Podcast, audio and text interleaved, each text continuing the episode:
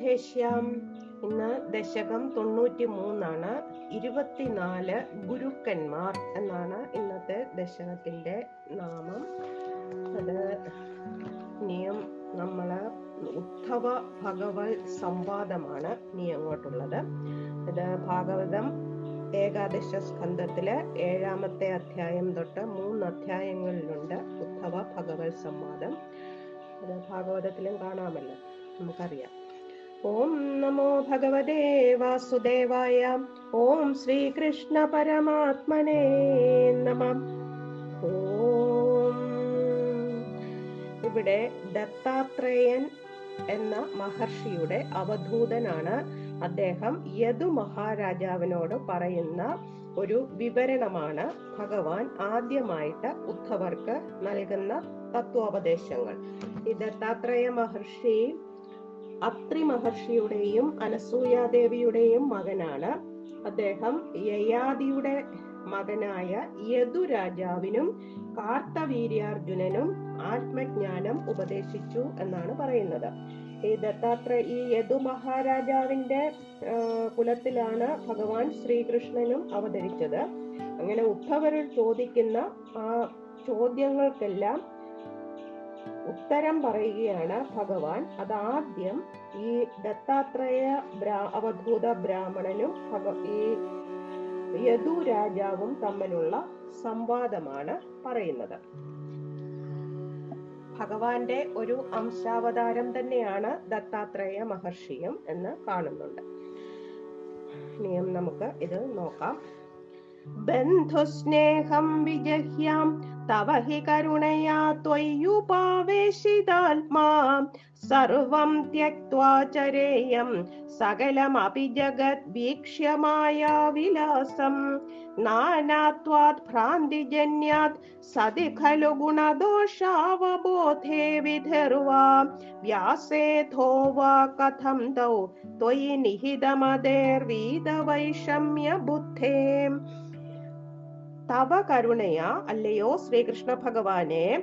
തവ കരുണയാ ഹി ബന്ധുസ്നേഹം വിജഹ്യം. ഭഗവാന്റെ കാരുണ്യമുണ്ടെങ്കിൽ ഞാൻ മമതാബുദ്ധി അതാണ് ബന്ധുസ്നേഹം എന്ന് പറയുന്നത്.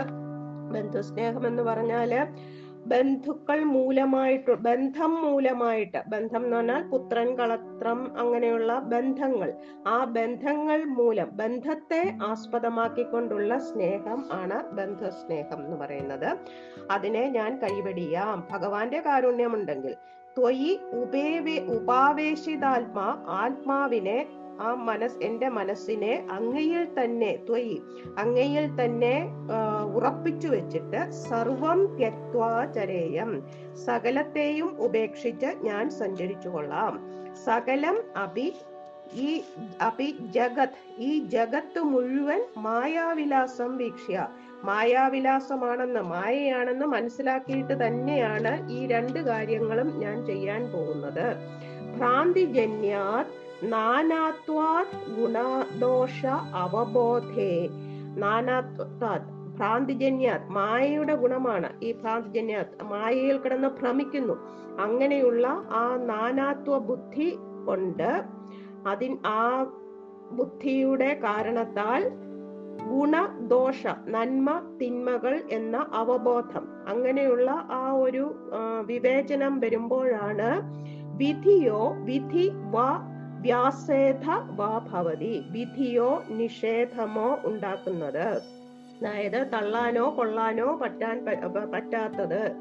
ത്വയി നിഹിതമതേ അങ്ങയിൽ ബുദ്ധിയെ ഉറപ്പിച്ചവനും വീതവൈഷമ്യ ബുദ്ധേ സമചിത്തനുമായ തൗ കഥം ഭവത ഒരുവന് എങ്ങനെ ഈ വിധി നിഷേധങ്ങൾ എങ്ങനെ ഉണ്ടാവും? അത് ഉണ്ടാവുകയില്ല എന്നാണ് പറയുന്നത്. അതായത് മായ ഇത് മായയാണോ അതാ മായ എന്ന് പറയുന്നതാണ് ഇന്ദ്രിയ സുഖങ്ങളിൽ കിടന്നുഴലുന്നത് ഭഗവാന്റെ ഭഗവൽ ഭക്തി ഭക്തിയാൽ ഭഗവാനിൽ മനസ്സുറപ്പിച്ചാൽ അതിൽ നിന്ന് എനിക്ക് വിടുതൽ കിട്ടും എന്നാണ് പറയുന്നത്. ഭഗവാന്റെ കാരുണ്യമുണ്ടെങ്കിൽ കുടുംബം ബന്ധുക്കൾ എന്നിവരോടുള്ള മമതാബന്ധം ഞാൻ ഉപേക്ഷിക്കാം. ആത്മാവിനെ അങ്ങയിൽ തന്നെ ഉറപ്പിച്ച് സർവസ്വവും ഉപേക്ഷിച്ച് ഞാൻ സഞ്ചരിക്കാം. ഈ ലോകം മുഴുവനും വെറും മായാവിലാസമാണെന്ന് കരുതി തന്നെയാണ് ഞാൻ ഇങ്ങനെ ചെയ്യാൻ പോകുന്നത്. മായാഗുണമാകുന്ന ആ ഭ്രാന്തി ആ വിഭ്രമത്തിൽ നിന്നാണ് നാനാത്വ ചിന്തകളായ നന്മയും തിന്മയും ഉണ്ടാകുന്നത്. അപ്പോൾ അതിനെ നമുക്ക് തള്ളാനും കൊള്ളാനും തോന്നും. പക്ഷേ പരമാത്മസ്വരൂപനായ അങ്ങയിൽ ആത്മസമർപ്പണം ചെയ്ത ഒരുവന് സമചിത്തത മൂലം ഈ വിധി നിഷേധങ്ങളായ നാനാത്വ ചിന്തകൾ ഉണ്ടാവുകയില്ല എന്നാണ് പറയുന്നത്. അടുത്ത ശ്ലോകത്തിൽ അടുത്ത ശ്ലോകം തൊട്ടാണ് ഓരോ ഗുരു ആരൊക്കെയാണ് ആദ്യം താപത്രയങ്ങളെ പറ്റിയാണ് പറയുന്നത്. ക്ഷുതൃഷ്ണാലോപമാത്രേ സതതകൃതധിയോ ജന്തവസന്ധ്യനന്ദ തേഭ്യോ വിജ്ഞാനവത്വാത് പുരുഷൈഹ വര തജ്ജനിർദുർലഭൈവ തത്രാപി ആത്മാത്മനസ്യാത് സുഹൃദഭിചരിപുര്യസ്ത്വൈന്യസ്തചേതാ താപോച്ഛിത്തേറുപായം സ്മരതി സഹി സുഹൃത് സ്വാത്മവൈരീ തതോ അന്യാം. ക്ഷുതൃഷ്ണ ലോപമാത്ര ക്ഷുതൃഷ്ണ പൈതാഹങ്ങൾ പൈതാഹങ്ങൾ തീർക്കുക. സതത കൃതധിയ അതിൽ മാത്രം എപ്പോഴും മനസ്സ് വെച്ചുകൊണ്ടിരിക്കുന്ന ഒരാളിന് ജന്തവ അനന്ത സന്ധി തേഭ്യൈഹ ഈ ജീവികൾ ഈ ജന്തുക്കൾ ജന്തുക്കൾ എത്ര? എപ്പോഴും ഈ ഇന്ദ്രിയ സുഖങ്ങൾ മാത്രം അനുഷ്ഠിച്ചുകൊണ്ടിരിക്കുക എന്നതിൽ മാത്രം മനസ്സ് വെച്ചുകൊണ്ടുള്ള ജീവികൾ എത്ര എന്നതിന് അനന്ത ഒരവസാനവുമില്ല. തേഭ്യൈഹ അവയിൽ വെച്ച് ഇവിടെ ഈ ലോകത്തിൽ പുരുഷ വിജ്ഞാനവത്വാത് മനുഷ്യൻ എന്ന ജീവി വിശേഷ ബുദ്ധിയുണ്ട്. മനുഷ്യൻ എന്ന ജീവിക്ക് ആ ഒരു കാര്യം കൊണ്ട് വര വളരെ പ്രാധാന്യമർഹിക്കുന്നു. തജ്ജനി ദുർലഭായേവ ഒരു മനുഷ്യന്റെ ജന്മം കിട്ടുക എന്നത് വളരെ പ്രയാസമുള്ളതാകുന്നു. തത്ര അഭി ആ മനുഷ്യ ജീവികളിൽ വെച്ച് തന്നെയും ആത്മന അവനവന് ആത്മാ സുഹൃത് താൻ തന്നെ മിത്രമായും അഭിസ്യാത് രിപുജ താൻ തന്നെ മിത്രമായും താൻ തന്നെ ശത്രുവായും തീരാം. ഭഗവാനിൽ തന്നെ ഭക്തിഭാവം ഉറപ്പിച്ച് താപോച്ഛിത്തെ താപത്രയ നിർമൂലനത്തിന് മാർഗമാരായുന്ന ഉപായം മാർഗമാരായുന്ന അവനാണ് സ്മരതി സഹി സുഹൃത്. അവൻ മാത്രമാണ് മിത്രം. തത്ര അന്യ സ്വാത്മവൈരി. അങ്ങനെയല്ലാത്തവൻ ശത്രുവും ആണ് എന്നാണ് പറയുന്നത്. അതിനാണ് ആചാര്യന്മാരെ കണ്ടെത്തുന്നത്. ആ ആചാര്യന്മാരാണ് ഇരുപത്തിനാല് ആചാര്യന്മാരുടെ കാര്യം ഇനിയാണ് പറയുന്നത്. അതായത് ദാഹവും വിശപ്പും ശമിക്കുന്നതിൽ മാത്രമാണ് ക്ഷുതൃഷ്ണ. ആ അത് ദാഹവും വിശപ്പും ശമിപ്പിക്കുന്നതിൽ മാത്രമാണ് ജന്തുക്കൾ ഈ ലോകത്തിൽ ധാരാളം ജന്തുക്കൾ അതിൽ മാത്രം ദത്തശ്രദ്ധരായിട്ടിരിക്കുകയാണ്. അപ്പോൾ ചിന്താശക്തിയും ബുദ്ധിശക്തിയുമുള്ള മനുഷ്യൻ എന്ന ജീവി വളരെ പ്രാധാന്യം അർഹിക്കുന്നു ഇങ്ങനെയുള്ള ഒരു മനുഷ്യ ജന്മം കിട്ടുക എന്നത് തന്നെ വളരെ പ്രയാസമുള്ളതാണ്. എത്രയോ ജന്മങ്ങൾ കഴിഞ്ഞിട്ടാണ് ഒരു മനുഷ്യ ജന്മം കിട്ടുക. ആത്മജ്ഞാനം സിദ്ധിക്കുന്ന മനുഷ്യൻ വളരെ ശ്രേഷ്ഠനാണ്. അങ്ങയിൽ ഉറച്ച മനസ്സോടെ ദുഃഖങ്ങളെ അതാണ് താപത്രയങ്ങൾ എന്ന് പറയുന്നത്. താപത്രയങ്ങൾ എന്ന് പറയുന്നത് ആധ്യാത്മികം ആധി ഭൗതികം ആധി ദൈവികം ഇവ മൂന്നുമാണ് ഒരു താപത്രയങ്ങൾ എന്ന് പറയുന്നത്. ഈ താപത്രയങ്ങളെ നശിപ്പിക്കുന്ന മാർഗം ഒരു മനുഷ്യൻ കൈക്കൊള്ളുകയാണെങ്കിൽ അവൻ അവന്റെ തന്നെ ആത്മസുഹൃത്തുമാകും. അങ്ങനെ ചെയ്യാത്തവൻ അവന്റെ തന്നെ ആത്മവൈരിയും ആകും എന്നാണ് പറയുന്നത്. ഈ സുഖങ്ങൾ ഇതെല്ലാം ഈ മൂന്ന് തരത്തിലുള്ള ദുഃഖങ്ങൾ മനുഷ്യൻ അനുഭവിക്കുന്നുണ്ട്. ആധ്യാത്മികം ആധിഭൗതികം ആധിദൈവികം. ഇതെല്ലാം അവനവൻ ചെയ്യുന്ന കർമ്മഫലങ്ങളാണ് എന്ന് അവൻ മനസ്സിലാക്കുന്നില്ല. അത് അതാണ് അത് മനസ്സിലാക്കി കഴിഞ്ഞാൽ അവന് ഒരാഗ്രഹം ആദ്യം അവന്റെ ഒരാഗ്രഹം നടത്തും. അത് കഴിയുമ്പോൾ വേറെ ആഗ്രഹം ഉണ്ടാവും. അങ്ങനെ മനസ്സിന് സമാധാനവും ശാന്തിയും ഒരിക്കലും ഉണ്ടാവുന്നില്ല. എപ്പോഴും പ്രയത്നിക്കുന്നതുകൊണ്ട് നിത്യമായിട്ടുള്ള ഈ സുഖമോ ശാന്തിയോ ലഭിക്കുകയില്ല. അതുകൊണ്ട് ഒരാഗ്രഹവും സാധിക്കാനില്ലാതെ വന്നാൽ അതായത് ഭഗവാനെ ഭഗവാൻ ആ, മനസ്സിൽ ഭഗവാനിൽ ഉറച്ച മനസ്സോടെ ജീവിക്കുന്ന ഒരാൾക്ക് അവൻ അവന്റെ തന്നെ ആത്മസുഹൃത്തുമാകും. അവൻ അങ്ങനെ ചെയ്യാത്തവൻ അവന്റെ തന്നെ ആത്മവൈരിയുമാകും. അതായത് ആത്മജ്ഞാനം സിദ്ധിക്കുന്ന മനുഷ്യന് സുഖമായി ശാന്ത ശാന്തിയോടെ ജീവിക്കാം എന്നാണ് പറയുന്നത്. അതിനായിട്ട് ഇരുപത്തിനാല് ആചാര്യന്മാരുടെ അത് ആചാര്യന്മാർ എന്ന് പറഞ്ഞാൽ പ്രകൃതിയിൽ നമ്മൾ കാണുന്നതുമുണ്ട്. ജീവികളുണ്ട് പക്ഷികളുണ്ട്. നമുക്ക് നോക്കാം. ഓരോരുത്തരിൽ നിന്നും പഠിക്കേണ്ട തത്വങ്ങളെയും കാണിക്കുകയാണ്. ത്വത്കാരുണ്യേ പ്രവൃത്തെ ക ഇവ നഹി ഗുരുർലോകവൃത്തെ അഭിഭൂമൻ സർവാക്രാന്താഭിഭൂമിർ നഹി ചലതി തദ സത് ക്ഷമാം ശിക്ഷയേയം. ഗൃഹീയാമീശ തത്തത് വിഷയപരിചയേ അപ്രസക്തിം സമീരാത് അപ്യപ്രസക്തിം സമീരാത്. വ്യാപ്തത്വം ചാത്മനോ മേ ഗഗനഗുരുവശാത് ധാതു നിർലേപദാചാം. അല്ലയോ ഭൂമൻ അല്ലയോ സർവേശ്വര ത്വത്കാരുണ്യെ പ്രവൃത്തെ അങ്ങയുടെ കാരുണ്യമുണ്ടായാൽ ലോകവൃത്തെ അഭി ഈ സാധാരണ ലോകത്തിൽ പോലും ലോകമാ ലോകത്തിൽ നമ്മൾ കാണുന്നത് സാധാരണ ലോകത്തിൽ പോലും ക ഇവ ഗുരു നഹി ഭവതി ആര് തന്നെ അല്ലെങ്കിൽ എന്ത് തന്നെ ഗുരുവാകുന്നില്ല. ഭൂമി സർവാക്രാന്ത അഭി നഹി ചലതി. ഭൂമി ഏതിന്റെയും ആക്രമണത്തിനും ആദ്യമായിട്ട് ഭൂമിയുടെ കാര്യമാണ്.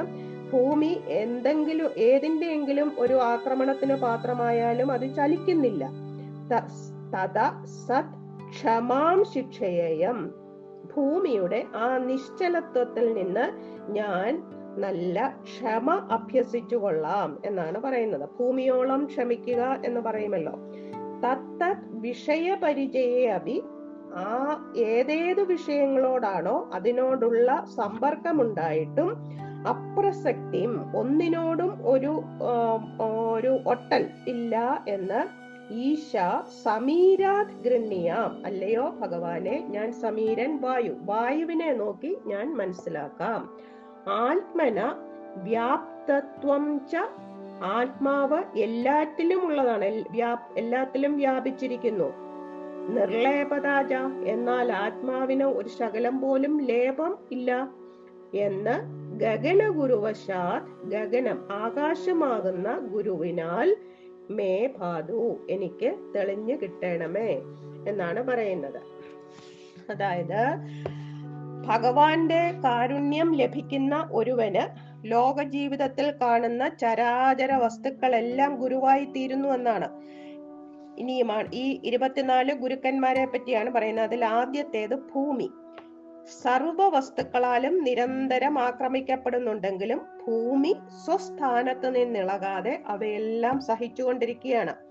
ഭൂമിയുടെ ഈ നിശ്ചലത്വത്തിൽ നിന്ന് ഞാൻ ക്ഷമാഗുണം പഠിക്കുന്നു. പിന്നെ അടുത്തത് വായുവാണ്. അതാത് വസ്തുക്കളുമായി സമ്പർക്കമുണ്ടായിട്ടും ഒന്നിനോടും സംഘം ആസക്തി ഇല്ലാതെ വായു സഞ്ചരിക്കുന്നു. ഈ നിസ്സംഗത എന്ന ഗുണം വായുവിൽ നിന്ന് ഞാൻ പഠിക്കുന്നു. പിന്നെ ആകാശമാണ്. സർവവ്യാപകമാണ് ആകാശം അതേസമയം തന്നെ ഒരിടത്തും ചേരാതിരിക്കുകയും ചെയ്യുകയാണ്. അതുപോലെയാണ് ആത്മാവ്. ആത്മാവ് എല്ലാ ജീവജാലങ്ങളിലുമുണ്ട്. എന്നാൽ ശരീര സംബന്ധമായ ജനന മരണങ്ങളാൽ ആത്മാവിന് ഒരു ലോപവും സംഭവിക്കുന്നില്ല.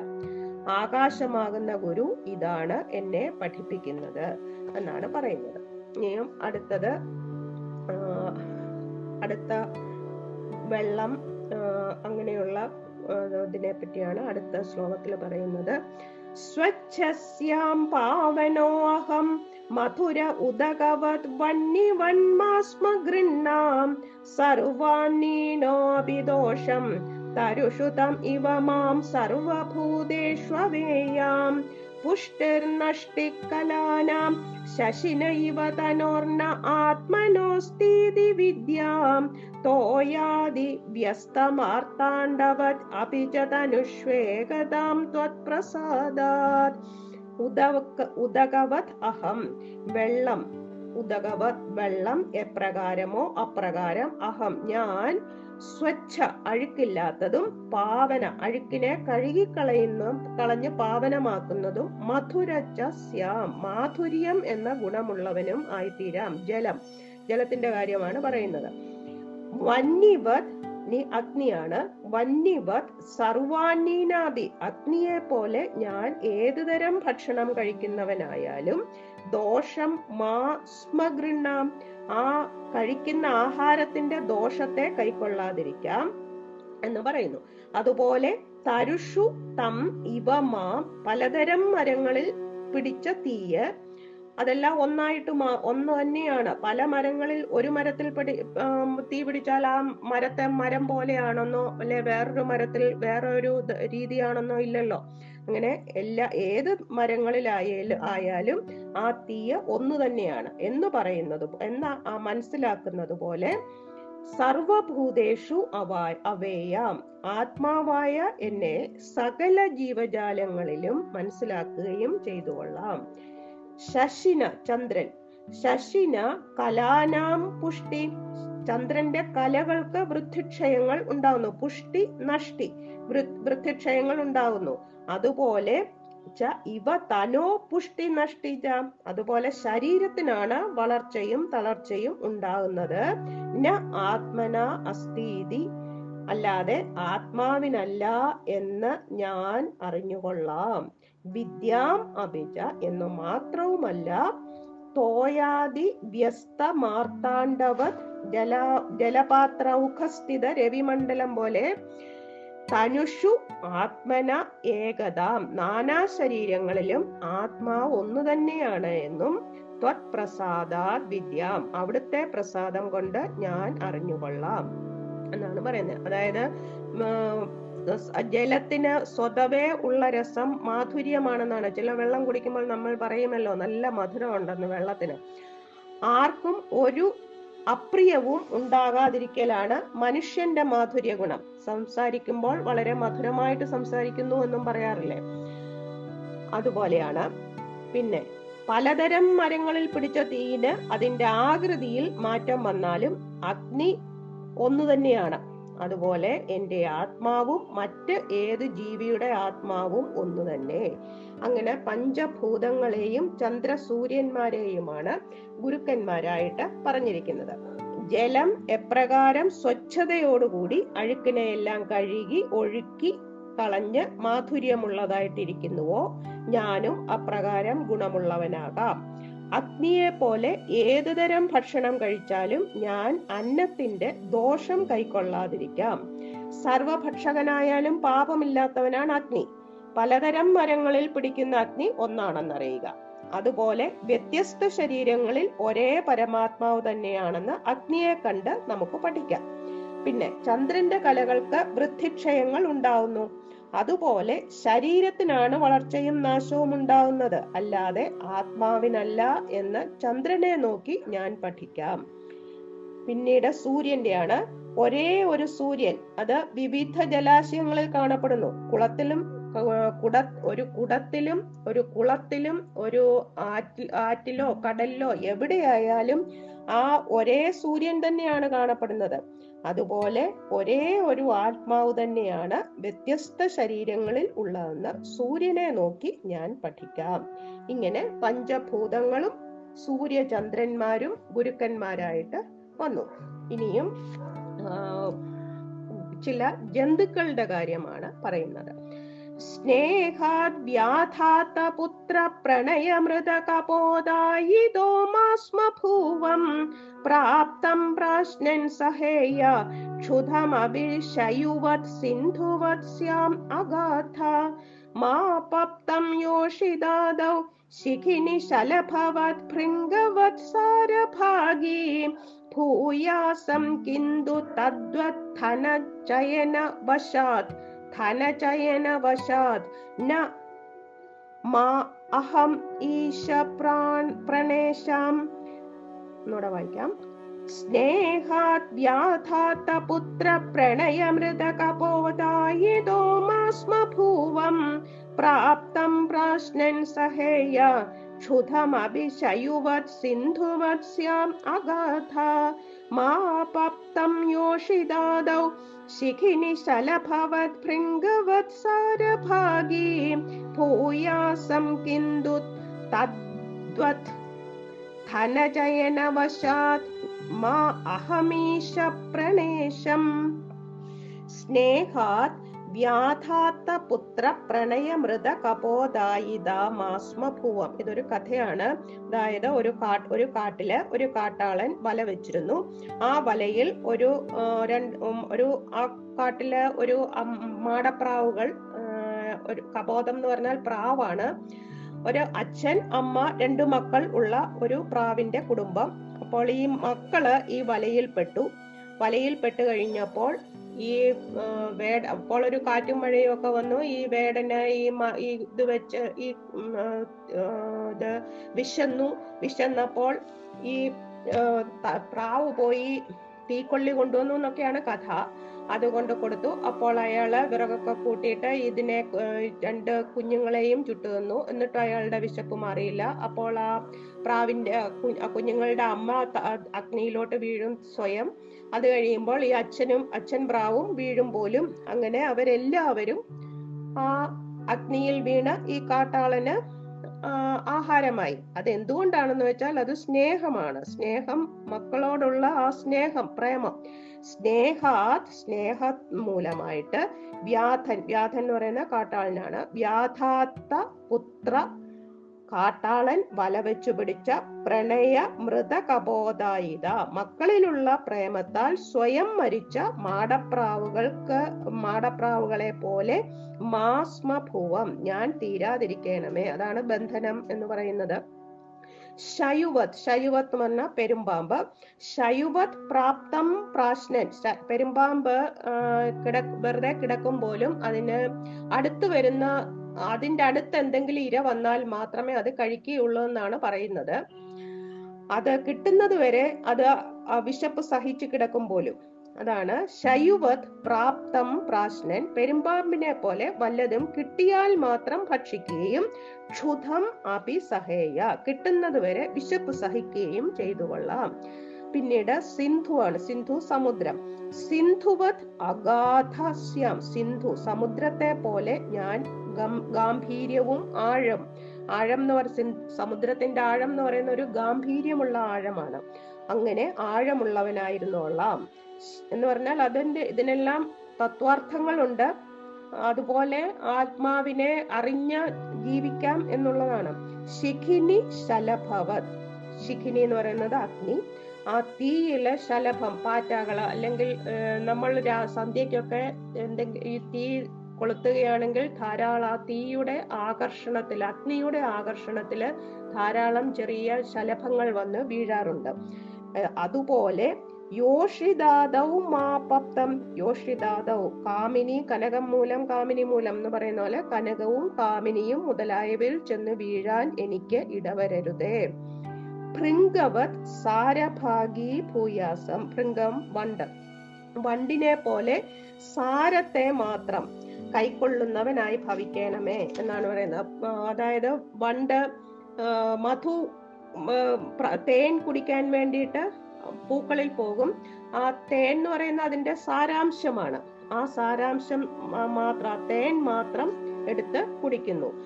പക്ഷേ ഒരു അപകടം കൂടിയുണ്ട്. സാരത്തെ മാത്രം കൈക്കൊള്ളുന്നവനാകണം. പക്ഷേ ഹിന്ദു എന്നാൽ തദ്വത് ധനജയനവശാത് ഈശ അഹം മാ പ്രണേശം. ആ വണ്ടിനെ പോലെ തന്നെ എനിക്ക് ഇവിടെ ധനജയനം എന്ന് പറഞ്ഞാൽ ധനം സമ്പാദിക്കുക എന്നാണ്. അങ്ങനെ ധനം സമ്പാദിച്ച് എന്നെ നശിക്കാൻ ഇടവരുത്തരുത്. അതായത് ഇത് തേൻ കുടിച്ചിട്ട് ഈ- വണ്ട് പോവുകയില്ല പോലും. ഓരോ ചിലപ്പോൾ ചില പൂക്കളിൽ ചെന്നിത് തേൻ കുടിച്ചു കുടിച്ച് അവിടെ തന്നെ അങ്ങ് ഇരിക്കും. വീണ്ടും തൃപ്തിപ്പെടാതെ.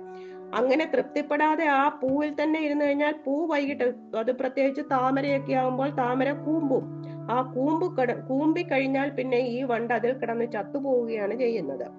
അതുകൊണ്ട് ധനം കൂട്ടി വെക്കാൻ എന്നെ പ്രേരിപ്പിക്കരുതേ എന്നാണ് പറയുന്നത്. ഒന്നുകൂടെ പറയാം. ആ മാടപ്രാവിന്റെത് പറഞ്ഞു. അത് അധികമായ മമത സന്താപത്തിന് കാരണമാകും എന്നാണ് പറയുന്നത്. ആദ്യത്തെ പ്രാവിന്റെ കഥയിൽ ഉത്തമമായ മനുഷ്യജന്മം കിട്ടിയിട്ടും വിവേകമില്ലാതെ കബോധ പക്ഷികളെ പോലെ വിഷയബന്ധത്തിൽ പെട്ടുഴലരുത് എന്നാണ് ഞാൻ പഠിക്കുന്നത്. പിന്നെ പെരുമ്പാമ്പ് വല്ലതും കിട്ടിയാൽ മാത്രം ഭക്ഷിക്കുകയും കിട്ടുന്നത് വരെ വിശപ്പ് സഹിക്കുകയും ചെയ്യുന്നു. വല്ലതും അത് നമുക്കും അത് തന്നെ യോഗികളുടെ കാര്യമാണ് അവധൂതന്മാരുടെ കാര്യമാണ് ഈ പറയുന്നത്. വല്ലതും കിട്ടിയാൽ ആഹരിച്ചും അല്ലാത്തപ്പോൾ വിശപ്പ് സഹിച്ചും കഴിയാൻ പെരുമ്പാമ്പ് എന്നെ പഠിപ്പിക്കുന്നു.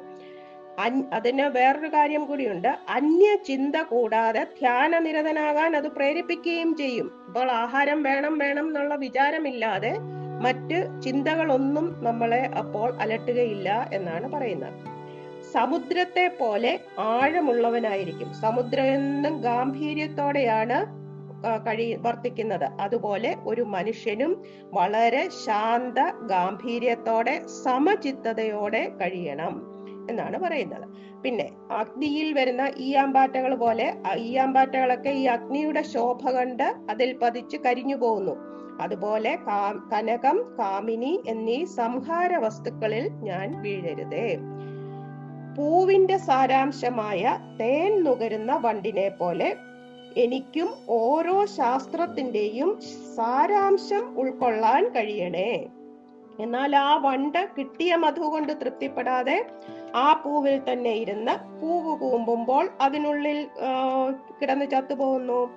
അത് നമ്മളെ സംബന്ധിച്ചാണെങ്കിൽ സംസാര ബന്ധത്തിലേർപ്പെട്ട് ധനസമ്പാദനത്തിലൂന്നി ജീവിതം കഴിയരുത് എന്നാണ്. അത് ആ വണ്ടിനെ പോലെ എന്റെ ജീവിതം അങ്ങനെ നശിച്ചു പോകരുത് എന്നുള്ള ഒരു അർത്ഥം കൂടിയാണ്. ഇനിയും അടുത്ത ശ്ലോകത്തിൽ നോക്കാം. മാബധ്യാസം തരുണ്യ ഗജൈവ വശയാന്ന ധനൗഖം ഹർത്താന്യസ്ത് ഹി മാധ്വീഹര ഇവ മൃഗവത് മാമുഖം ഗ്രാമ്യഗീതൈ ന അത്യാസജ്ജേയ ഭോജ്യേ ഝഷൈവ ബളിശേ പിങ്കളാവത് നിരാശ സുഭ്യാം ഭർത്തവ്യയോഗാത് കുരരൈവ വിഭോ സ ആമിഷോ അന്യൈർന ഹന്യൈ ഇത് ആ, പറയാണ്. ഒരു വാരിക്കുഴിയുടെ സമീപം അതായത് ഈ കൊമ്പനാനകളെ പിടിക്കാനായിട്ട് വാരിക്കുഴി വാരിക്കുഴി ഉണ്ടാക്കും. എന്നിട്ട് ആ വാരിക്കുഴിയുടെ സമീപത്ത് പിടിയാനയെ കൊണ്ട് നിർത്തുമ്പോലും അങ്ങനെ പിടിയാനയെ കണ്ട് ഭ്രമിച്ചിട്ട് ഈ കൊമ്പനാന വന്ന് വാരിക്കുഴിയിൽ വീഴുന്നത് പോലെ യുവതികൾ വഴി എനിക്ക് ബന്ധനം വരരുതേ എന്നാണ് പറയുന്നത്. പിന്നെ തേനീച്ചകൾ. തേനീച്ചകൾ കരുതി വെക്കുന്ന തേന് അന്യർ അപഹരിക്കുന്നു. അതിൻ അത് മനസ്സിലാക്കിയാൽ നമുക്ക് ധനം ആർജിച്ചു വെക്കാനുള്ള മോഹം ഉണ്ടാവരുത്. ആ ഒരു ഗുരുവിന്റെ ആ അത് മനസ്സിലാക്കുന്നത് നമുക്ക് ധനം ആർജിച്ചു അതായത് അളവറ്റ ധനം സമ്പാദിച്ചു വെച്ചാൽ അത് പ്രാണനാശം. ഇപ്പോൾ ഈ തേനീച്ചകൾ ധാരാളം തേൻ സമ്പാദിച്ചു വെക്കും. അത് മനുഷ്യർ പോയി പിടിച്ച് ആ- തേനീച്ചയും കൊന്നിട്ട് അതെല്ലാം പിടിച്ച് പറിക്കുകയും ചെയ്യും. അത് ആത്മനാശത്തിനും പ്രാണനാശത്തിനും വഴിതെളിക്കും. അളവറ്റ ധനം സമ്പാദിച്ചു വെച്ചാൽ എന്നാണ് പറയുന്നത്. പിന്നീട് ഈ വേടന്മാര് മാനിനെ പിടിക്കാൻ വല വിരിച്ചു വെക്കും വെക്കുമ്പോഴും വല വിരിച്ചിട്ട് ഒളിച്ചിരുന്നോണ്ട് കുഴലൂതുമെന്ന്. അങ്ങനെ കുഴലൂതുമ്പോൾ അത് കേട്ട് മോഹിച്ച് ഈ മാൻ വരും. മാൻ വന്നിട്ട് അറിയാതെ ഈ വലയിൽ വീഴും. അതിന്റെ തത്വാർത്ഥം എന്ന് പറയുന്നത് ലൗകിക ഭാഷണങ്ങളിൽ മോഹിച്ച് സംസാര ദുഃഖത്തിൽപ്പെടാതെ എന്നെ നീ കാത്തുകൊള്ളണമേ എന്നാണ്. പിന്നെ മത്സ്യം ജഷം ചൂണ്ടലിൽ കോർത്തിട്ടുള്ള ഇരയിൽ താല്പര്യം പൂണ്ടിട്ടാണ് മത്സ്യം അതിൽ കൊത്തി കൊത്തുന്നത്. അതിൽ കൊത്തിക്കഴിഞ്ഞാൽ അതിന്റെ ജീവനാംശവും സംഭവിക്കുകയാണ്. അതുപോലെ ഭോജ്യ വസ്തുക്കളിൽ എനിക്ക് അത്യാസക്തി ഉണ്ടാകാതെ ഇരിക്കണേ. പിന്നീട് പിങ്കള. പിങ്കള എന്ന് പറയുന്നത് ഒരു ഗണിക സ്ത്രീയാണ്. അവർ എല്ലാ അവരിങ്ങനെ ഓരോ ദിവസവും ഇങ്ങനെ ഓരോരുത്തരെ നോക്കിയിരിക്കുമാരും പോലും അതുവരെ ഒരു ദിവസം ആരും വന്നില്ല. അങ്ങനെ വരാഞ്ഞപ്പോൾ അവർക്ക് നിരാശ ആ മനസ്സ് അവരുടെ അവരങ്ങാകെ നല്ല മനസ്സിലേക്ക് ആ ഭോഗങ്ങളെ എല്ലാം അങ്ങ് മാറ്റി. അപ്പോൾ അവർ നല്ല സുഖമായിട്ട് കിടന്നുറങ്ങി എന്നാണ്. പിങ്കള എന്ന ആ സ്ത്രീയെ പോലെ എല്ലാ ആഗ്രഹങ്ങളും ഉപേക്ഷിച്ച് സുഖസുഷുപ്തിയിൽ ആണ്ടിറങ്ങാൻ എനിക്ക് കഴിയണേ.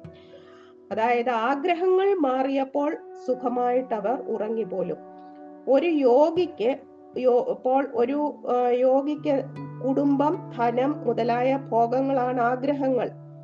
ആ ആഗ്രഹങ്ങളിൽ ഉള്ള വെറുപ്പ് വന്നു കഴിഞ്ഞാൽ പിന്നീട് നമുക്ക് ആത്മാവിനെ അറിയാം. ഭഗവാനിൽ ഭഗവാന്റെ പാതാരവിന്ദങ്ങളിൽ നമുക്ക് അഭയവും പ്രാപിക്കാം എന്നാണ് പറയുന്നത്.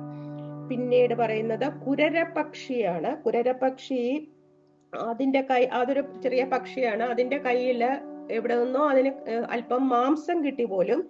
ആ മാംസം കണ്ടുകൊണ്ട് മറ്റു പക്ഷികൾ വന്ന് ഇതിനെ കൊത്താൻ തുടങ്ങി. ഇത് കയ്യിലിരിക്കുന്ന ആ മാംസം വിട്ടു കഴിഞ്ഞിരുന്നെങ്കിൽ ആ പക്ഷികൾ ഇതിനെ വിട്ടിട്ട് പോകുമായിരുന്നു. പക്ഷെ ഇത് കയ്യിലിരുന്ന മാംസം വിട്ടില്ല.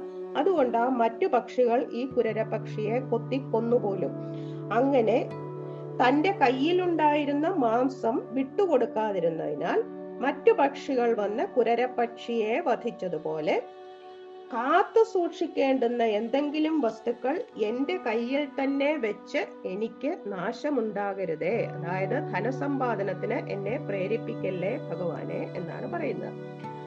വശയാ ഗജ ഇവ തരുണ്യാമാബദ്ധാസം പിടിയാനയെ കൊണ്ട് കൊമ്പനാന എന്ന പോലെ യുവതിയെ കൊണ്ട് ഞാൻ ബദ്ധനായി തീരരുതേ. ധനൗഖം ന ആർജേയം. കണക്കറ്റ ധന ധനം സമ്പാദിച്ച് ആർജിച്ച് ഞാൻ വെക്കരുതേ. ഹി മാധ്വീഹര മാധ്വീഹരൻ എന്ന് പറയുന്നത് തേൻ എടുക്കുന്നവനാണ്. ഹി മാധ്വീഹര ഈ എന്തുകൊണ്ടാണെന്ന് വെച്ചാൽ എന്തിനാണ് എന്തുകൊണ്ടാണ് കണക്കറ്റ് ധനം സമ്പാദിക്കരുതെന്ന് പറയുന്നത് എന്താണെന്ന് വെച്ചാൽ തേൻ എടുക്കുന്നവൻ ഇവ അന്യ സംഹർത്ത തേനെടുക്കുന്നവൻ എപ്രകാരമാണോ തേനെടുക്കുന്നത് ആ ഏഹ്, ഏഹ്, ഈച്ചകളെയൊക്കെ കൊന്നിട്ട് അതുപോലെ അപ്രകാരം മറ്റാരെങ്കിലും ഈ ധനത്തിനെ എടുത്തുകൊണ്ടു പോകും ധനൗഹം എന്ന് മുമ്പിൽ കാണിച്ച് കണക്കറ്റ ധനം ആ ധനത്തിനെ കൊണ്ടുപോകും. ഗ്രാമ്യഗീതൈ മൃഗവത് മാമുഖം ഗ്രാമ്യഗീത എന്ന് പറഞ്ഞാൽ കുഴലൂത്തുകാരന്റെ വേട്ടക്കാരന്റെ കുഴലൂത്ത് കേട്ടിട്ട് മൃഗം മാന് മാനുകൾ എന്ന പോലെ ഇന്ദ്രിയ വിഷയങ്ങളിൽ അല്ലെ ലൗകിക സംഭാഷണങ്ങളിൽ ഞാൻ മയങ്ങി മയങ്ങിപ്പോകരുതേ. ബളിശേ ഝഷ ചൂണ്ടൽ വെളിച്ചം. ചൂണ്ടലിൽ മീൻ. വെളിശേ ഝഷ ഇവ. ചൂണ്ടലിൽ അതിന്മേൽ കോർത്തിട്ടുള്ള ആയിരയിൽ ഭോജ്യം. ഭോജ്യം എന്ന് പറയുന്ന അതിൽ കോർത്തിട്ടുള്ള ആയിര. അതുപോലെ ആ അങ്ങനെയുള്ള മത്സ്യം എന്ന പോലെ ഭക്ഷ്യവസ്തുക്കളിൽ ഭോജ്യേ ന അത്യാസജയ ഭോജ്യം എന്നുള്ള രണ്ടിനും വരാം. ഭക്ഷ്യവസ്തുക്കളിൽ ഞാൻ ഒരുപാട് അളവിൽ കവിഞ്ഞ ആഗ്രഹം കാണിക്കരുതേ. പിങ്കളാവത് നിരാശ സുപ്യാം. പിങ്കള എന്ന ആവേശ സ്ത്രീയെ പോലെ ഞാൻ ആഗ്രഹങ്ങൾ ഉപേക്ഷിച്ച് നിർവിചാരനായി കിടന്നുറങ്ങിക്കൊള്ളാം. സാമിഷ കുരര ഇവ സ ആമിഷം എന്നാണ്.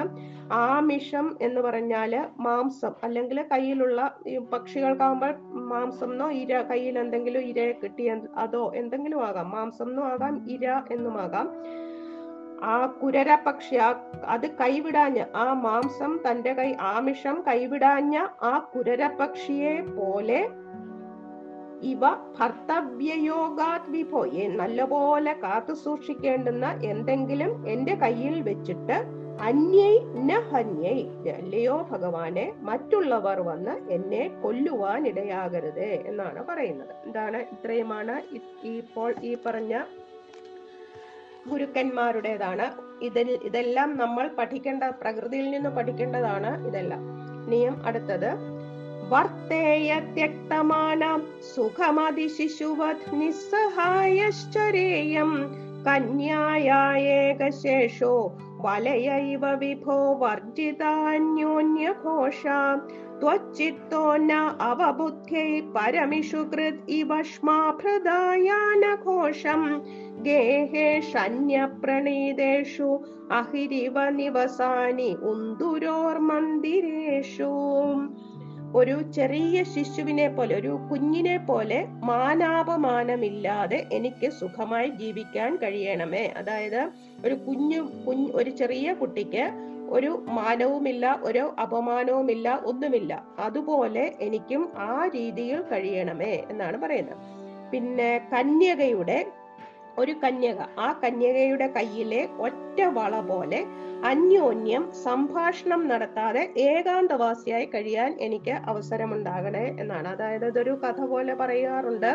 ഒരു വീട്ടിൽ ഒരു ഒരു കന്യകയെ കാണാനായിട്ട് പെണ്ണ് കാണാനായിട്ടോ മറ്റോ വന്നു. അപ്പോൾ അതിലേക്ക് ഭക്ഷണം തയ്യാറാക്കാനായിട്ട് നെല്ല് കുത്താനോ മറ്റോ ഒരു ആ യുവതി പോയി. അപ്പോൾ കയ്യിലെ വളകൾ ഇങ്ങനെ ഒരുപാട് വളകൾ ഉണ്ടെങ്കിൽ അത് ശബ്ദം കേൾക്കും. അതുകൊണ്ട് ആ വളകളെല്ലാം ഊരി വെച്ചിട്ട് ഒറ്റ വള മാത്രം ഇട്ടുകൊണ്ടാണ് പോലും ചെയ്തത്. അതാണ് അതിന്റെയാണ് പറയുന്നത്. അതായത് ഒരു വളയായാൽ അതിന് അനക്കമില്ല. അതുപോലെ ഒരുപാ ഒരാളായാൽ ആരോടും സംസാരിക്കാനും ഒന്നും സംഭാഷണം നടത്താനും ഒന്നും ഇരിക്കുക ഏകാന്തവാസിയായിട്ടിരിക്കാം. അതാണ് പറയുന്നത്. ഒറ്റ വള പോലെ ആ കന്യകയുടെ കയ്യിലെ ഒറ്റ വള പോലെ അന്യോന്യം സംഭാഷണം നടത്താതെ ഏകാന്തവാസിയായി കഴിയാൻ എനിക്ക് അവസരമുണ്ടാകണേ പിന്നെ പറയുന്നത് ഇഷുക്രത്. ഇഷുക്രത് എന്ന് പറയുന്നത് അമ്പുകൾ ഉണ്ടാക്കുന്ന ശില്പിയാണ്. അങ്ങനെയുള്ള ആ ശില്പി ആ ഇഷുക്രത് ആ അമ്പുണ്ടാക്കുന്ന ആ ശില്പി ഇഷുക്രത്. ഇഷുക്രത്. പരം ഇഷുകൃത് ആ ഇഷുകൃത് ഒരു ആ ശില്പി അവിടെ ആ അമ്പുണ്ടാക്കി അങ്ങനെ മനസ്സുറപ്പിച്ചാണ് അമ്പുണ്ടാക്കിക്കൊണ്ടിരിക്കുന്നത്. അപ്പോൾ അതിലെ ഒരു രാജാവിന്റെ എഴുന്നള്ളത്ത് വന്നു. ആ എഴുന്നള്ളത്ത് പോലും അദ്ദേഹം അറിഞ്ഞില്ല എന്ന് വെച്ചാൽ അതുപോലെ ലയിച്ചാണ് ആ ജോലി ചെയ്തിരുന്നത്. അതുപോലെ അങ്ങയിൽ ലയിച്ച മനസ്സോടെ ഞാൻ മറ്റൊന്നും അറിയാത്തവനായിരിക്കണേ. പിന്നീട് പറയുന്നത് എലിമാളത്തിൽ പാമ്പ്. എലിമാളത്തിലാണ് സർപ്പം അല്ലെ ഈ പാമ്പ് അതിനായിട്ടൊരു വീടുണ്ടാക്കാ മാളം ഒന്നും ഉണ്ടാക്കാറില്ല. അത് എലിയുടെ മാളത്തിലാണ് താമസിക്കുന്നത്. അതുപോലെ മറ്റാരെങ്കിലും നിർമ്മിച്ച ഭവനങ്ങളിൽ ഞാൻ വസിച്ചു കൊള്ളാം ഈ ഭൂമിയിൽ അല്പകാലത്തേക്ക് വസിക്കാനായിട്ട് സ്വന്തമായിട്ട് ഒരു വാസസ്ഥലം നിർമ്മിച്ച് അതിൽ ഞാൻ ആസക്തനാകരുതേ എന്നാണ് പറയുന്നത്. അതിശിശുവത് ത്യക്തമാന ഒരു കൊച്ചു കുട്ടി എന്ന പോലെ അഭിമാനം വിട്ടിട്ട് അതാ മാനവുമില്ല അപമാനവുമില്ല അങ്ങനെയുള്ള ഒരു രീതിയിൽ സുഖം വർത്തേയ ഒരു ബാധയും ഒരു കഷ്ടപ്പാടും ഇല്ലാതെ ഞാൻ കഴിഞ്ഞുകൊള്ളാം. വിഭോ ഏകശേഷ കന്യായ വലയ ഇവ. അല്ലയോ സർവവ്യാപിയായ ഭഗവാനെ പെൺകുട്ടിയുടെ കൈ ഒറ്റ വളയ ഉള്ള ആ കൈ കൈവളയെ പോലെ നിസ്സഹായ വർജിത അന്യോന്യഘോഷ ചരയം ആരുടെയും കൂട്ടുകൂടാതെ ഒരു ആരോടും സംഭാഷണങ്ങൾ നടത്താതെ സംഭാഷണങ്ങളൊന്നും നടത്താതെ ഞാൻ ഏകാന്തവാസിയായി ജീവിതം നയിച്ചുകൊള്ളാം. ഇഷുകൃത് അമ്പുകൾ ഉണ്ടാക്കുന്ന ശില്പി ശ്മാഭൃതായാന ഘോഷം ഒരു രാജാവിന്റെ എഴുന്നള്ളത്തിലെ ഘോഷത്തെ എന്ന പോലെ ത്വച്ചിത്ത പരം അവബുദ്ധ്യൈ. അങ്ങയിൽ തന്നെ മനസ്സുറപ്പിച്ച് മറ്റൊന്നും അറിയാത്തവനായിരിക്കണമേ ഉന്തുരോ എലിമാളത്തിൽ എലിമാളത്തിൽ പാമ്പ് എപ്രകാരമോ? ഉന്തുരോ മന്ദിരേഷു. എലിമാ എലിയുടെ മാളത്തിൽ ഒരു പാമ്പ് എപ്രകാരമാണോ? അഹി ഇവ അപ്രകാരം. അന്യപ്രണീതേഷു ഗേഹേഷു നിവസാനി. മറ്റാരെങ്കിലും പണിതുണ്ടാക്കിയ ഗൃഹങ്ങളിൽ ഞാൻ പാർത്തുകൊള്ളാം. എന്ന് പറയുന്നു ഇനിയും കുറച്ചുകൂടിയുണ്ട് त्वय्येव त्वत्कृतं त्वं क्षपयसि जगदित्यूर्णनाभात् प्रदीयाम् त्वच्चिन्ता त्वल्स्वरूपं कुरुद इति दृढं शिक्षये पेशकारात् विट्भस्मात्मा च देहो भवति गुरुवरो यो विवेकं विरक्तिं തത്തേ സംചിന്യമാനോ മമതു ബഹുരുജാ പീഡിതോയം വിശേഷാത്. ഒരു എട്ടുകാലി വലയുണ്ടാക്കുന്നത് തന്റെ ഉദരത്തിൽ നിന്നുണ്ടാകുന്ന നൂലുകൊണ്ടാണ്. അത് കഴിഞ്ഞിട്ട് ആ വല തന്നിലേക്ക് തന്നെ അത് വലിച്ചെടുക്കുകയും ചെയ്യുന്നുണ്ട്. നമ്മൾ ശ്രദ്ധിച്ചാൽ കാണാം. അതുപോലെ അങ്ങയാൽ നിർമ്മിതമായ ലോകത്തെ അങ്ങ് അങ്ങയിൽ തന്നെ ലയിപ്പിക്കുന്നു. എന്ന് ഈ എട്ടുകാലിയിൽ നിന്ന് ഞാൻ മനസ്സിലാക്കുന്നു. വേട്ടാളൻ അടുത്തത് വേട്ടാളനെ പറ്റിയാണ് പേശകാല വേട്ടാളൻ എവിടെ നിന്നെങ്കിലും ഒരു പുഴുവിനെ തന്റെ കൂട്ടിൽ കൊണ്ടുവയ്ക്കും പോലും. എന്നിട്ട് ആ പുഴുവാണെങ്കിലോ ഈ വേട്ടാള സ്വരൂപത്തെ പറ്റി തന്നെ ഭയത്തോടുകൂടി ചിന്തിച്ചിരിക്കുന്നു. എന്നിട്ട് കൂട് പൊട്ടുമ്പോൾ അത് വേട്ടാള രൂപത്തിൽ പുറത്തു വരുന്നു. അതുപോലെ ഭഗവാനെ തന്നെ മനസ്സിൽ ധ്യാനിച്ചുകൊണ്ടിരുന്നാൽ അങ്ങയോട് സാരൂപ്യം ഉണ്ടാകും എന്ന് ഈ കാ വേട്ടാളനിൽ നിന്ന് ഞാൻ പഠിച്ചുകൊള്ളാം എന്നാണ് പറയുന്നത്. ത്വം ത്വത്കൃതം ജഗത് ത്വയി ഏവ ക്ഷപയസീതി ഊർണനാഭാത് പ്രതീയാം. ഊർണനാഭം എന്ന് പറയുന്നത് എട്ടുകാലിയാണ്. ഭഗവാൻ അങ്ങ് ത്വം ഭഗവാൻ അങ്ങ് ത്വത്കൃതം ജഗത് താനുണ്ടാക്കിയ ജഗത്തിനെ ത്വയിയേവ ക്ഷപയസി ഭഗവാനിൽ തന്നെ ലയിപ്പിക്കുന്നു. പ്രളയകാലം വരുമ്പോൾ ഈ ജഗത്ത് മുഴുവൻ ഭഗവാനിൽ തന്നെ ലയിക്കുകയാണ്. എന്ന് പഠിക്കുന്നത് എങ്ങനെയാണ്? പൂർണനാഭാത് പ്രതീയാം എട്ടുകാലിയിൽ നിന്ന് ഞാൻ മനസ്സിലാക്കുന്നു. അതാണ് പറഞ്ഞത്. എട്ടുകാലി വല അതിന്റെ വയറ്റിൽ നിന്നാണ് ആ നൂൽ വരുന്നത്. തിരിച്ചത് വ- നൂലിനെ തിരിച്ചെടുക്കുകയും ചെയ്യുന്നുണ്ട്. ത്വച്ചിന്ത ത്വൽസ്വരൂപം അങ്ങയെ തന്നെ ധ്യാനിച്ചുകൊണ്ടിരുന്നാൽ ത്വചിന്ത ഭഗവാനെ തന്നെ ധ്യാനിച്ചുകൊണ്ടിരുന്നാൽ ത്വൽസ്വരൂപം ഭഗവാന്റെ സ്വരൂ സ്വാ- സ്വാരൂപ്യം കുരുതേ ഇതി അങ്ങയോടുള്ള സാരൂപ്യം ഉണ്ടാകുമെന്ന് പേശകാരാത് ദൃഢം ശിക്ഷയെ വേട്ടാളനിൽ നിന്ന് ഞാൻ നന്നായി അഭ്യസിക്കുന്നു. ഇത് ഒരു ഭൃംഗകീടക നയം എന്ന് പറയുന്നൊക്കെയുണ്ട്. ഇത് നമുക്കറിയില്ല. അത് അങ്ങനെ തന്നെയാണോ എന്നൊന്നും അത് അങ്ങനെ കാണുന്ന ഈ ഭാഗവതത്തിലെല്ലാം ഇങ്ങനെയാണ് അത് കാണുന്നത്. ഇങ്ങനെ ഇരുപത്തിനാല് ആചാര്യന്മാരെ പറ്റിയുള്ള വിവരണം ആയി. അതായത് കപോതം മീൻ മാൻ കന്യക ആന പെരുമ്പാമ്പ് ശലഭം കുരരപക്ഷി ഈ എട്ട് ഗുരുക്കന്മാര് ഇന്നതെല്ലാം ഉപേക്ഷിക്കണം എന്നാണ് നമ്മളെ ഉപദേശിക്കുന്നത്. കബോധമാണെങ്കിൽ സ്നേഹബന്ധം മീനാണെങ്കിൽ ഭോജ്യവസ്തു ഭക്ഷ്യവസ്തുക്കളോടുള്ള ആ ഒരു ആഗ്രഹം. മാനാണെങ്കിൽ ലൗകിക ഭാഷ സംഭാഷണം ആഗ്രഹം. കന്യക ആന പെരുമ്പാമ്പ് ശലഭം കുരരപക്ഷി ഇത് ഇതെല്ലാം ഇന്ന ഇന്നതെല്ലാം നമ്മൾ ഉപേക്ഷിക്കണം എന്ന് പറയുന്നു. പിന്നെ വണ്ട് തേനെടുക്കുന്നവൻ പിങ്കള. ഈ മൂന്ന് ഗുരുക്കന്മാര് തള്ളേണ്ടതിന് എന്തെല്ലാമാണ് കൊള്ളേണ്ടത് എന്തെല്ലാമാണ് എന്ന് ഉപദേശിക്കുകയാണ്. ഇരുപത്തഞ്ചാമതായിട്ട് അടുത്തതായിട്ട് പറയുന്നത് നമ്മുടെ ദേഹത്തെ പറ്റിയാണ്. അതാണ് അടുത്ത ശ്ലോ അടുത്ത ഈ ശ്ലോകത്തിന്റെ തന്നെ വിഡ്ഭസ്മാത്മ എന്ന് പറയുന്നത്.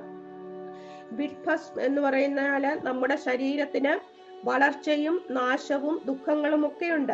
വിഡ്ഭസ്മാത്മാവാണ് ഈ ദേഹം. അതായത് വിട്ട് എന്ന് പറഞ്ഞാൽ അഴുക്കുകൾ എന്നാണ്.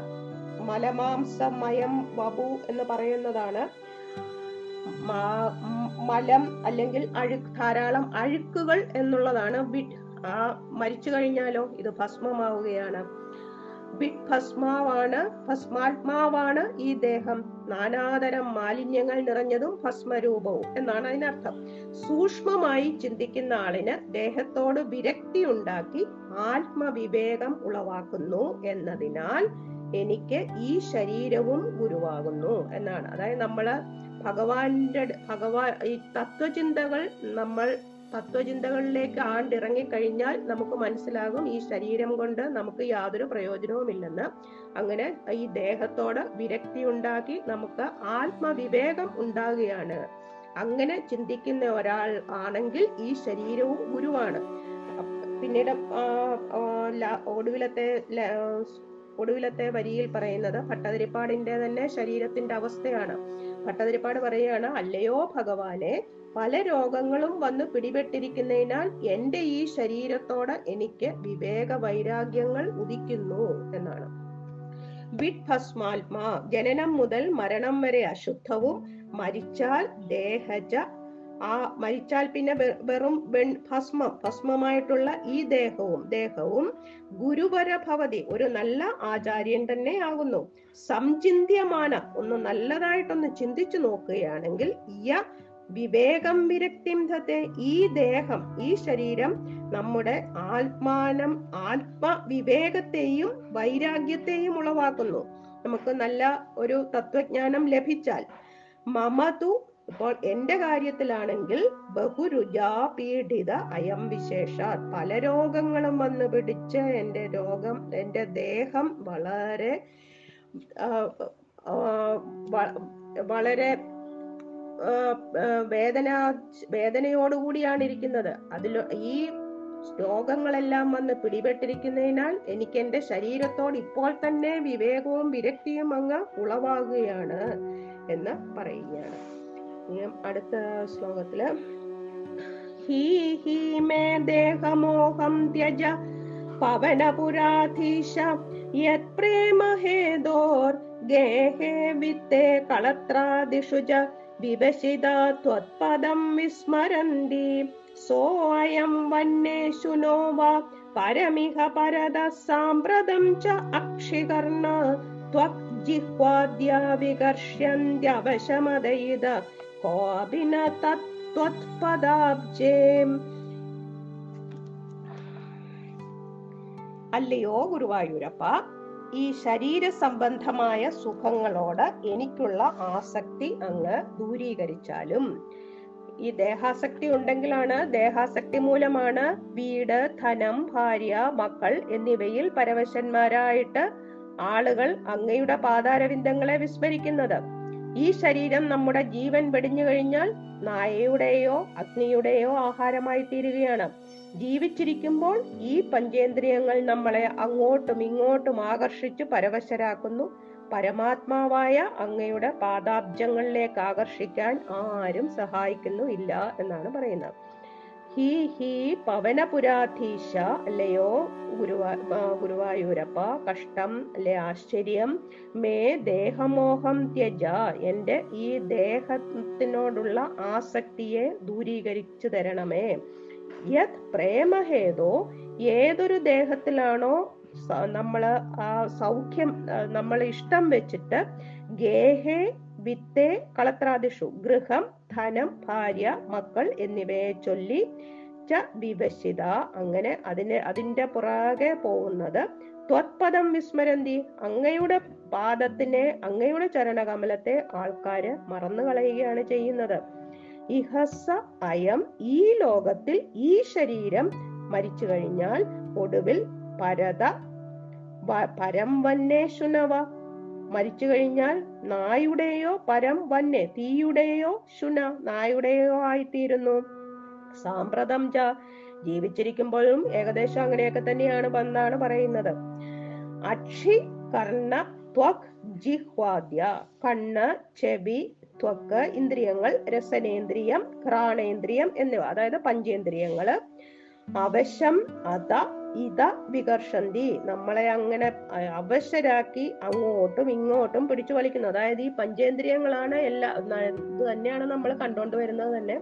ഈ ഇന്ദ്രിയ സുഖങ്ങളുടെ പിറകെ മനുഷ്യൻ ഇങ്ങനെ പോകുന്നു എന്നാണ്. അഭിനം. ഭഗവാന്റെ ചരണകമലത്തിലേക്ക് ആരുമില്ല. ഒന്ന് പറഞ്ഞു തരാന് അങ്ങനെ അല്ല നിങ്ങൾ ഇങ്ങനെ ചെയ്യണം എന്ന് പറഞ്ഞു തരാൻ ഭഗവാന്റെ പാദങ്ങളെ ആശ്രയിക്കൂ എന്ന് പറഞ്ഞു തരാൻ ആരുമില്ല എന്നാണ് പറയുന്നത്.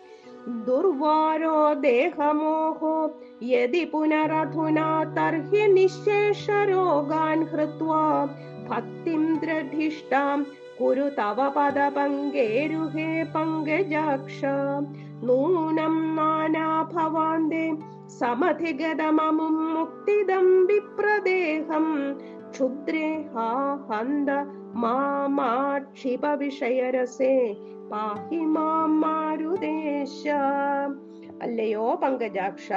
ഭട്ടതിരിപ്പാട് പറയുകയാണ് എന്റെ ഇപ്പോഴത്തെ ഈ ശരീരസ്ഥിതി തടയാൻ അങ്ങേക്ക് എന്തെങ്കിലും ബുദ്ധിമുട്ടുണ്ടെങ്കിൽ എന്റെ എല്ലാ രോഗങ്ങളെയും നശിപ്പിച്ച് അങ്ങയുടെ പാദപത്മങ്ങളിൽ ഉറച്ച ഭക്തിയുള്ളവനാക്കി തീർക്കണമേ. അനേകം ജന്മങ്ങൾക്ക് ശേഷം ലഭിച്ചതും മോക്ഷദായകവുമായ ഈ ബ്രാഹ്മണ ശരീരത്തെ ക്ഷുദ്രമായ ഇന്ദ്രിയ സുഖ താല്പര്യത്തിലേക്ക് തള്ളിവിടരുതേ എന്നാണ്. ഇത് നമുക്ക് എല്ലാവർക്കും വേണ്ടിയിട്ടും കൂടിയാണ്. അധുന പുനദേഹമോഹ ഇത് ഭട്ടതിരിപ്പാട് പറയുകയാണ്. ഇപ്പോൾ എന്റെ ദേഹമോഹം എന്റെ ഇന്ദ്രിയങ്ങളോടുള്ള ആഗ്രഹം അതാണ്. എന്റെ ദേഹമോഹം ഒഴിവാക്കാൻ ദുർവാര വളരെ ബുദ്ധിമുട്ടാണ്. യതി തർഹി എങ്കിൽ നിശേഷ രോഗാൻ ഹൃത്വ. എന്റെ രോഗങ്ങളെയെല്ലാം എനിക്ക് ശമിപ്പിച്ചു തരണമേ. അങ്ങനെ ശമിപ്പിച്ചിട്ട് ശമിപ്പിച്ചാൽ ഞാൻ അങ്ങയുടെ പാദകമലങ്ങൾ തന്നെ ചരണ ശരണം പ്രാപിക്കാം എന്നൊക്കെ ആദ്യവും പറയുന്നുണ്ട്. പങ്കജാക്ഷ തവ പദപങ്കേരുഹേ ഭക്തിം ദ്രഢിഷ്ഠാം ഗുരു. അല്ലയോ പങ്കജാക്ഷ?